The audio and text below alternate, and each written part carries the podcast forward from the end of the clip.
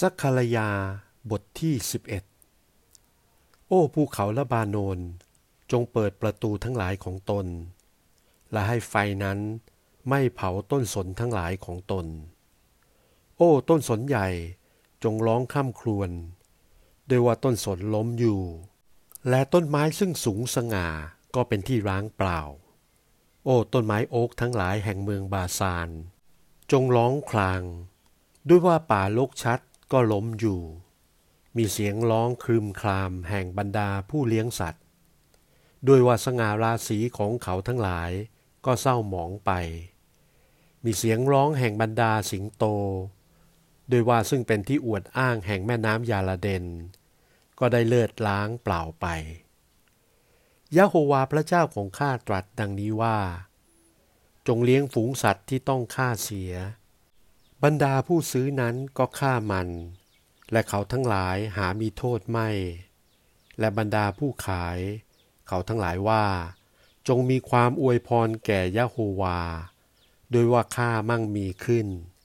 และบรรดาผู้เลี้ยงของเขาทั้งหลาย หามีความเมตตาแก่เขาไม่ ด้วยว่าพระยะโฮวาตรัสว่า เราจะไม่งดไว้แก่ชาวเมืองทั้งปวงในแผ่นดินนี้อีกและนี่แน่ เราจะมอบเขาทุกคน ให้อยู่ในเงื้อมมือเพื่อนซึ่งกันและกัน และในเงื้อมพระหัตถ์แห่งกษัตริย์ของตน และเขาทั้งหลายกระทำเมืองให้ล้างเสียไป และเราจะไม่ช่วยให้พ้นจากอำนาจมือเขาทั้งหลาย เหตุฉนี้เราจึงได้เลี้ยงฝูงสัตว์ซึ่งต้องฆ่า โดยเฉพาะอย่างยิ่งบรรดาฝูงแกะที่ยากลำบากในฝูงนั้น แล้วเราได้จัดเอาไม้เท้าคู่หนึ่งไว้สำหรับตัว อันหนึ่งเราเรียกชื่อว่าความเมตตา อันหนึ่งเราเรียกชื่อว่า ความสามัคคี และเราได้เลี้ยงฝูงสัตว์นั้น และในเดือนหนึ่ง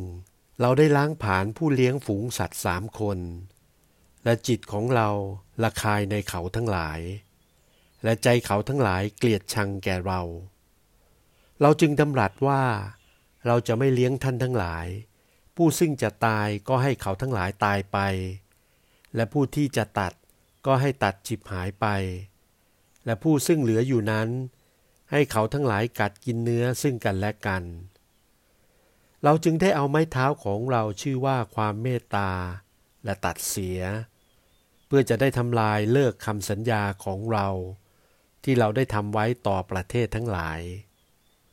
และคำสัญญานั้นได้ถูกทำลายเสียแล้วในวันนั้น